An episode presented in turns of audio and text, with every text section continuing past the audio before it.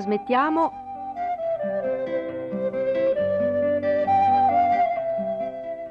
Ma il Vangelo non dice così. Da un'idea di Ernesto Comba e di Roberto Nisbè.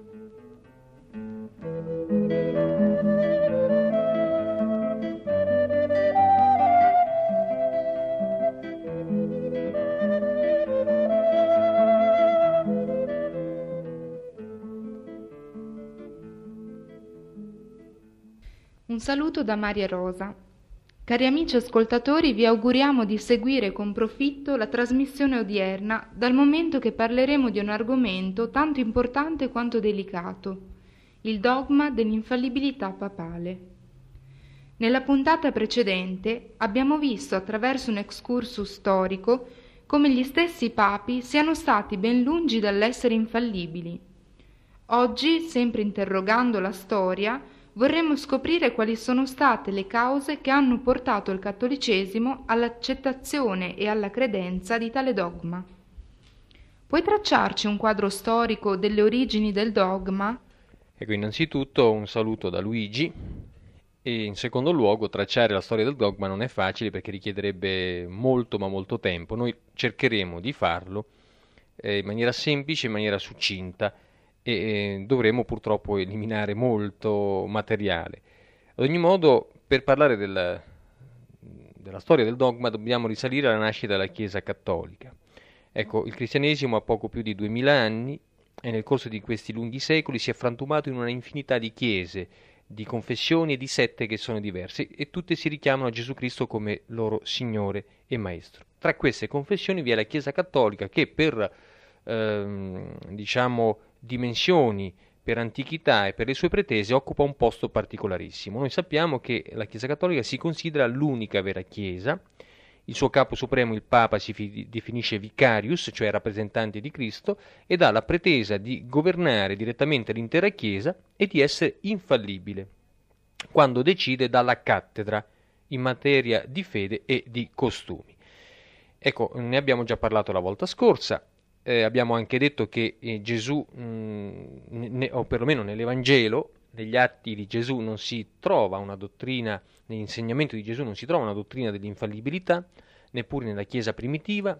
Noi sappiamo che gli apostoli non erano infallibili, nessuno ha preteso per loro l'infallibilità, morti loro che erano i testimoni oculari della vita, della morte e della risurrezione di Cristo, sono rimasti a capo delle comunità i vescovi, eletti dalle comunità stesse non infallibili e non eh, eletti per diritto di successione dagli apostoli. Quindi ehm, noi troviamo invece che eh, poi dopo nel, nel, periodo costantiniano la Chiesa è diventata una Chiesa trionfante, prima era la Chiesa eh, nascosta delle catacombe, poi una Chiesa trionfante perché Costantino riconosce un certo, mh, dà un certo potere anche al cristianesimo per scopi politici logicamente, ma in quel momento la Chiesa diventa eh, ripeto, trionfante, scopre la sua potenza. I vescovi di Roma incominciano a, ad avere delle pretese, prima allargate alla sola Europa, poi infine all'intera cristianità cattolico-romana. Ma è interessante notare come il primo ad attribuire al Papa l'infallibilità, e per motivi eh, proprio non disinteressati, sia stato il francescano Pietro Olivi, 1248-1298. Nel 1279 intervenendo nella polemica sul voto di povertà, il Papa Nicolò III si era pronunciato in favore dei francescani dichiarando che la rinuncia al possesso, praticata comunitariamente, è una possibile via di salvezza. Un anno più tardi Pietro Olivi, e questo francescano, tenterà di rendere irreformabile questo pronunciamento papale, asserendo che per tutti i cattolici il Papa è criterio infallibile, infallibile in questioni di fede e di costumi. Poco più di 40 anni più tardi, a proposito dello stesso problema della, po- della povertà, il Papa Giovanni XXII, ehm, 1316-1334, decideva in maniera diversa. I francescani allora si appellarono al giudizio irreformabile del suo predecessore, Niccolò III, e Giovanni XXII però non volle saperne della prerogativa di infallibilità, nella quale avvertiva una inaudita limitazione ai propri diritti di sovrano. Il 10 novembre 1324, con la bolla Quia Quorundam, condannava come opera del diavolo la dottrina francescana dell'infallibilità papale. Quindi un papa che condanna la dottrina dell'infallibilità papale. Ora, per grottesca che possa oggi apparire questa protesta papale, è comunque indubbio che l'infallibilità rappresenta anche sempre una limitazione del potere del singolo papa, eh, che rimane in questo modo vincolato ai pronunciamenti infallibili dei suoi predecessori. Allora, per il momento i vescovi di Roma non avevano alcun interesse a questa dottrina e così per secoli la discussione su questo punto fu chiusa. Poi ci furono dei problemi ancora più gravi, ci furono degli scismi che scossero l'unità della cristianità occidentale e, e capitò che un papa si vedesse contrapporre un altro papa e il papato stesso non era in grado di risolvere questa situazione senza via d'uscita. Soltanto il concilio generale, convocato dall'imperatore tedesco a Costanza, 1414-1418, poté offrire una soluzione. Tutti e tre i papi che in quel momento si combattevano e si scomunicavano a vicenda vennero deposti e il concilio ne scelse uno nuovo. Ecco, allora si incominciò a formulare l'ipotesi che il concilio potesse essere in qualche modo infallibile, cioè proprio nel concilio si potesse avere l'istanza infallibile. E così poi l'idea incominciò a frullare nelle menti e durante il basso medioevo si manifestò la tendenza a cercare nel Papa o nel concilio un'istanza infallibile in grado di puntellare il grande sistema religioso. Ora, ormai la forza spirituale originaria andava perdendosi andava perdendosi e venivano fuori delle dottrine, delle teorie che niente avevano a che fare con la purezza dell'Evangelo. Poi si arrivò al 1500 con eh, la, la, la rivoluzione protestante con Martin Lutero, ci fu l'accanimento dei cattolici contro il protestantesimo, la controriforma e si, continuò, si incominciò riacca- ad accarezzare di nuovo l'idea di una certa infallibilità papale. Poi arrivò la rivoluzione francese che sembrò distruggere invece completamente le pretese della stessa Chiesa cattolica, il papato sembrava essere ormai giunto al tramonto, ma eh, è proprio a causa dei, della crudeltà poi dei postumi della rivoluzione francese, dell'illuminismo, della vuotezza anche di, di, ideali spirituali di questo periodo che molte persone invece videro proprio nella Chiesa cattolica, o comunque nella Chiesa, un faro, una luce, una rupe su, sulla su quale aggrapparsi, sulla quale aggrapparsi per salvarsi dai flutti, frutti tempestosi di questa nuova ondata di ateismo, di materialismo.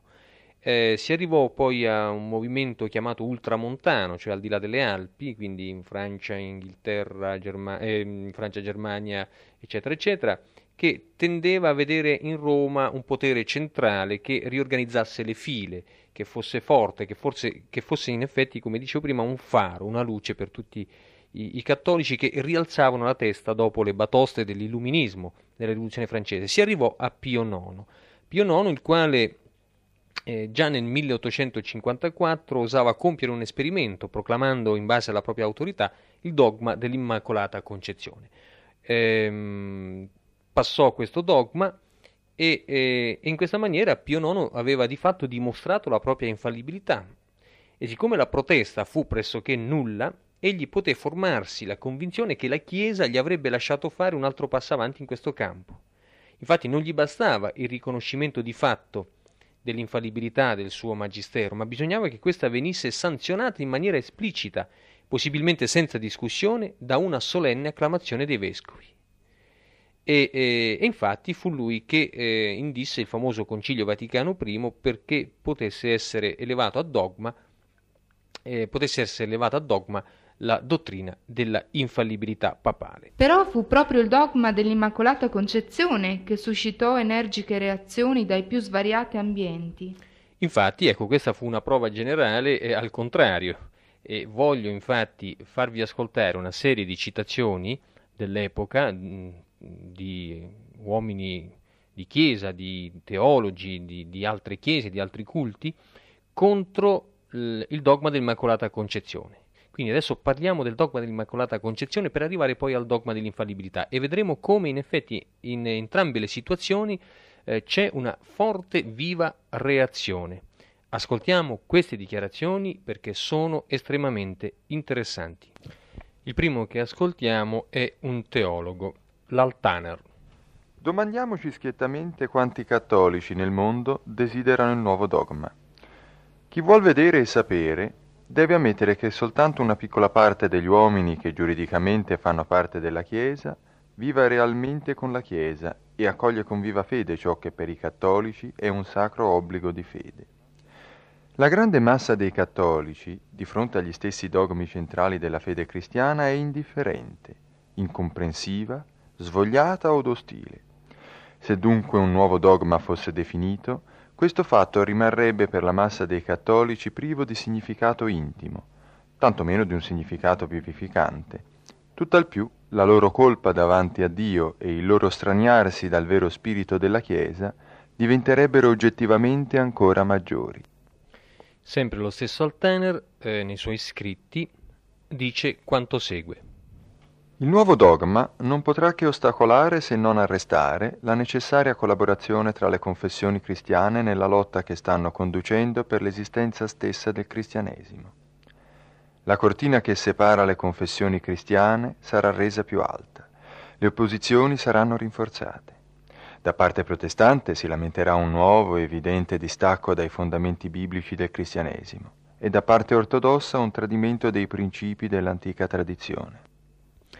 Ecco, infatti Giovanni Miegge nel suo libro intitolato La Vergine Maria, saggio di storia del dogma, nota che le preoccupazioni dell'eminente teologo cattolico non, non erano certo isolate. Esse erano anzi presenti nella coscienza di tutti coloro che nelle diverse confessioni cristiane sentivano viva l'esigenza ecumenica del nostro tempo. E tra costoro egli cita il Victor Bennet e Raymond Winch, che eh, scrissero un bellissimo libro dal titolo L'Assunzione del Nostra Signora e eh, la teologia cattolica. Ascoltiamo uno stralcio questa, eh, da questa opera. Quasi ovunque regna oggi uno spirito di tolleranza, anzi di fraternità, che appena un secolo addietro nessuno avrebbe neppure sognato. Sarebbe estremamente deplorevole se Roma facesse ora un passo indietro e ponesse un nuovo, non necessario ostacolo sulla via dell'unità, nella forma di un dogma che non è accolto come dogma da nessun'altra comunità cristiana. Vi è un pericolo molto reale, che quelle comunità cristiane, che per la loro fede e simpatia sono più vicine alle posizioni romane, ricevano l'impressione che la definizione abbia qualche cosa di un gesto di diffidenza verso di loro, ossia un segno che Roma non abbia alcun interesse a facilitare l'avvicinamento degli altri. Durante il secolo scorso, la venerazione di Nostra Signora si è vigorosamente affermata tra gli anglicani e la festa dell'Assunzione di Maria è risorta in vari luoghi, sebbene generalmente non sia considerata come festa dell'Assunzione corporale di Maria. Ma l'anglicanesimo è in contatto troppo intimo con la scienza critica ed è troppo consapevole della somma importanza dell'autorità e dell'antichità cristiana perché possa prendere in considerazione il riconoscimento dell'assunzione corporale di Maria. Quanto alle comunità protestanti, che non hanno conservato la tradizione di nessun culto di Nostra Signora né dei santi, questa concezione dell'assunzione di Maria in corpo sembrerà loro una favola e la sua elevazione a dignità di dogma come quasi religiosa. Ci furono infatti le dichiarazioni tempestive dei vari culti, soprattutto la Chiesa Evangelica Valdese, che eh, votò una dichiarazione sfavorevole, una dichiarazione contro, preoccupata di, eh, che questo documento, di questa proclamazione, diciamo, di questo dogma, ehm, allargasse ancora di più il divario che esisteva tra le varie chiese e allungasse mol- di molto il cammino verso l'ecumenismo. Ascoltiamo eh, l'ultima citazione che leggerò io, di Heiler, tratto dal suo libro Il nuovo dogma mariano. Eh, dice così questo teologo cattolico. Un amico cattolico romano mi ha scritto che con questa definizione dogmatica viene a riporsi nuovamente da sé il problema dell'infallibilità papale.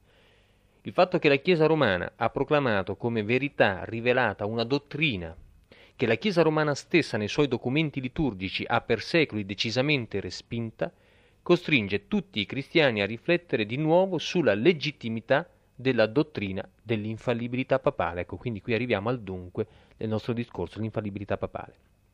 Il fatto che l'infallibilità papale risulta insanabilmente screditata da questa definizione dogmatica sembra aver cominciato a smuovere il più grande blocco di pietra che sbarrava la strada della unificazione della rimanente cristianità con Roma.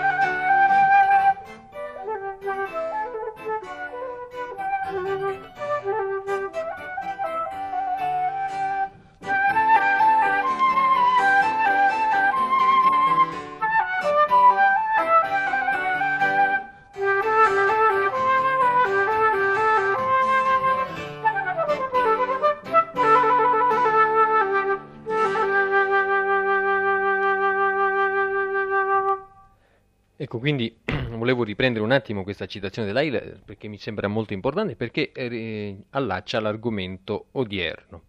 Quindi eh, l'Ailer era mh, mm, praticamente preoccupato del fatto che la Chiesa romana ha proclamato come verità rivelata una dottrina, una dottrina che la stessa Chiesa romana nei suoi documenti liturgici aveva invece respinta.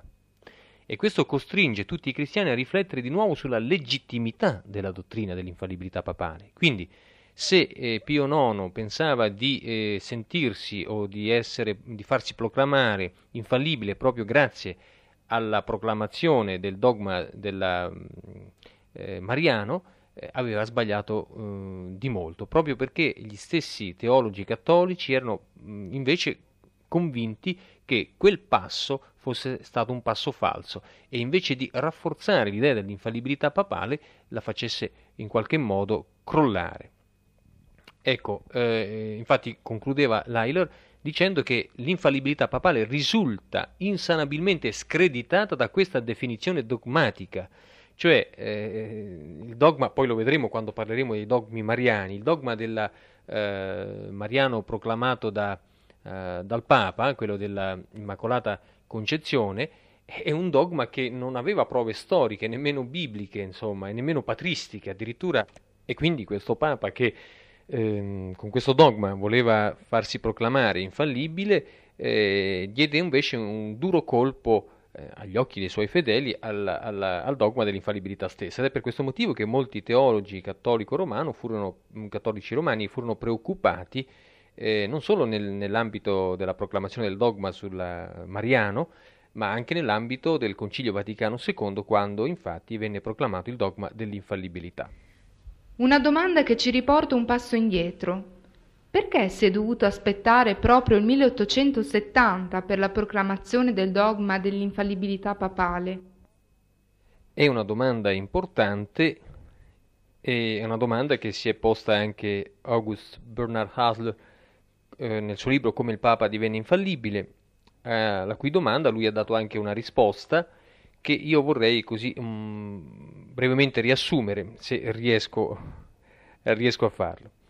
Eh, perché si arrivò in pieno 1870 a proclamare dogma l'infallibilità papale. Ecco, l'interrogativo può, eh, può, apparire strano in effetti, a tutta prima, specialmente eh, a quanti hanno finora ritenuto che questo dogma avesse invece molto più di cento anni, eh, esso però sorprenderà anche chi è convinto che da secoli il Papa sia considerato universalmente e indiscutibilmente infallibile e ritiene quindi che il dogma dell'infallibilità sia solo il coronamento di una evoluzione secolare. Ma niente di tutto questo. Eh, I fatti parlano una, una lingua diversa, una lingua diversa. Non è affatto cosa pacifica e facile spiegare come eh, a quella data si sia arrivati a una tale definizione.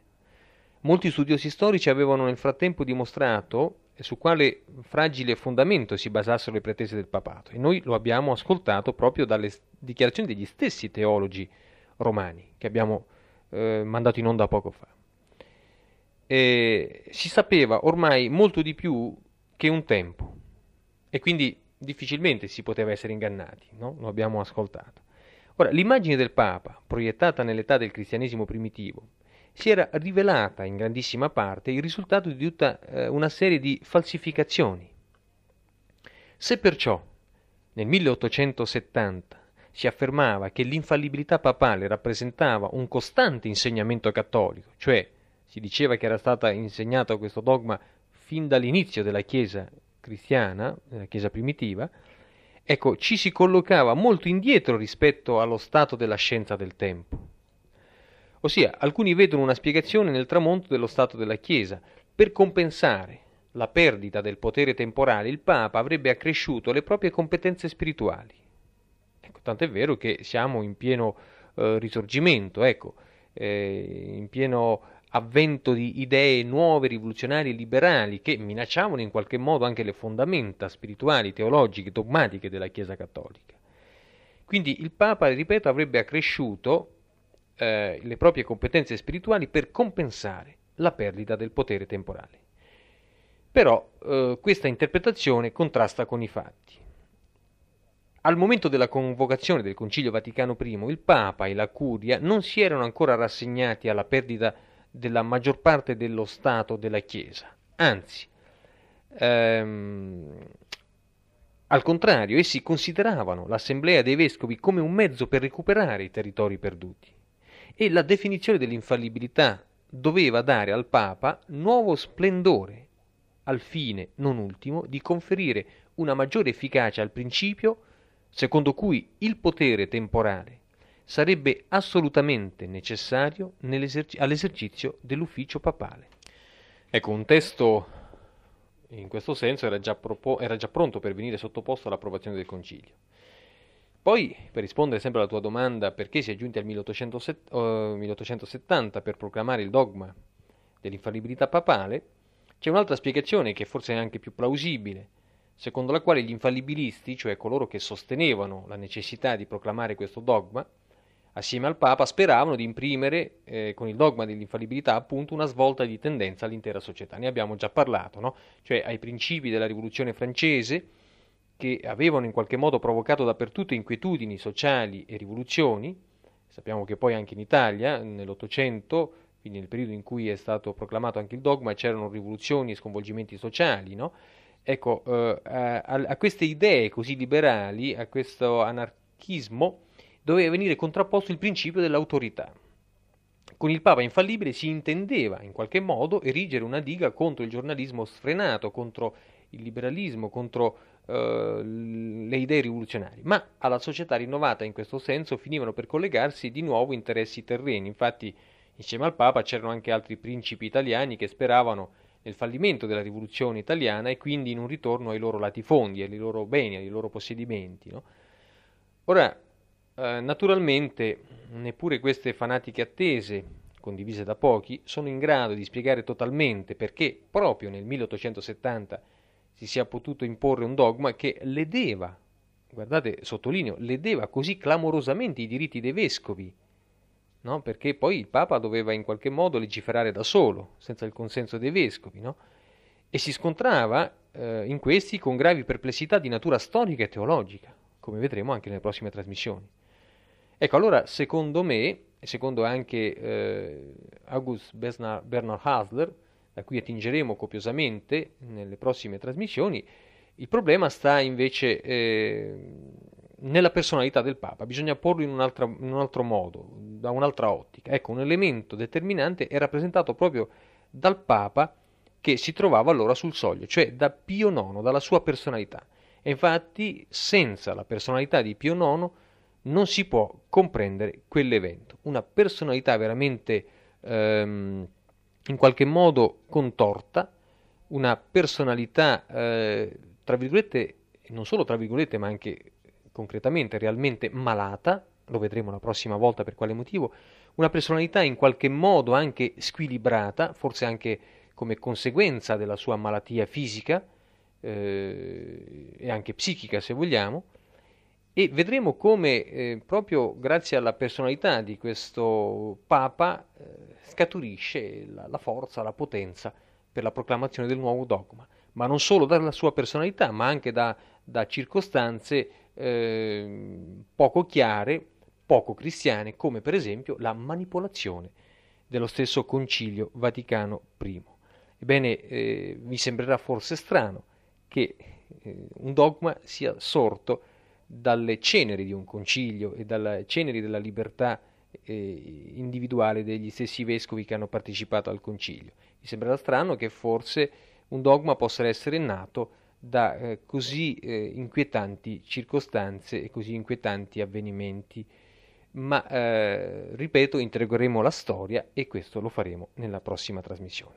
Bene, grazie. Allora ci risentiremo la prossima trasmissione.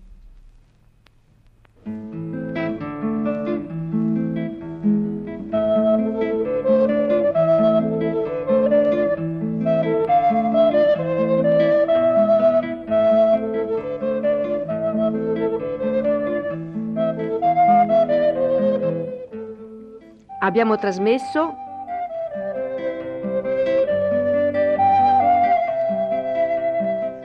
Ma il Vangelo non dice così. Da un'idea di Ernesto Comba e di Roberto Nisbet.